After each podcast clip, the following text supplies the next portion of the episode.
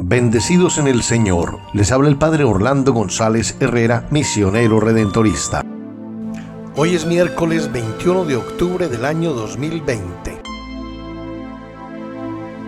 El Evangelio de hoy, Lucas 12, 39, 48, nos habla de permanecer vigilantes. Literalmente vigilar es estar en vigilia, es decir, no dejarse vencer por el sueño.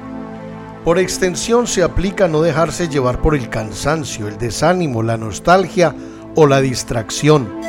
Cansancio sentimos cuando no renovamos nuestras fuerzas con la oración, la palabra y el encuentro con los hermanos.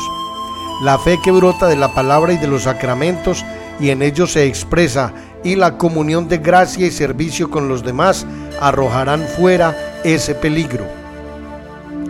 Desánimo sentimos cuando nuestros esfuerzos no son reconocidos o producen un efecto contrario, incluso adverso, como sucede en los tiempos de persecución.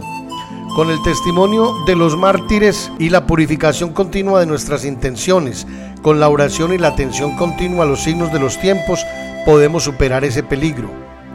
La nostalgia nos ata a lo que ya no podrá ser, nos amarra al pasado y nos hace mirar con desconfianza el presente y con miedo el futuro puede hacer incluso que nos declaremos derrotados antes de emprender nada. Con el oído atento a la voz de los profetas y con la mirada abierta a las promesas indeclinables de nuestro Señor, iremos entendiendo que cada tiempo tiene su gracia particular y que sin perder lo que podamos aprender como enseñanza, lo mejor de nuestra vida siempre se escribe en clave de futuro. La distracción de las cosas, problemas y posesiones de este tiempo presente produce un cierto tipo de sopor que hay que aprender a vencer.